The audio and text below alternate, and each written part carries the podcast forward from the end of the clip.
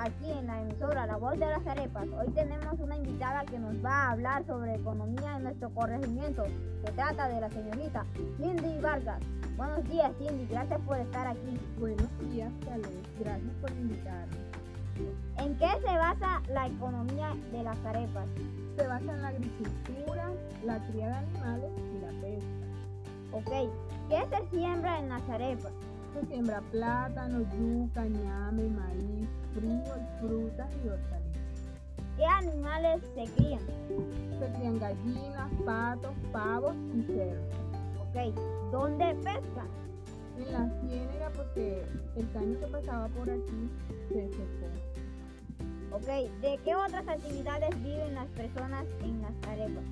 Bueno, eh, algunos del mototaxismo, otras personas se van a las ciudades a trabajar o a cuidar fincas en el llano. Ok, ¿usted piensa que la alcaldía invierte en este corregimiento? No, para nada.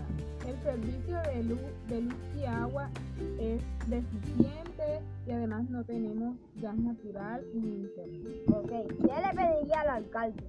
Que invierta más en nuestro municipio, que no solo se acuerde de nosotros en, en época de elecciones.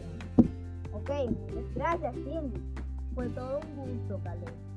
Bueno, mis amigos, nos encontramos la próxima semana con otro invitado. Chao, chao.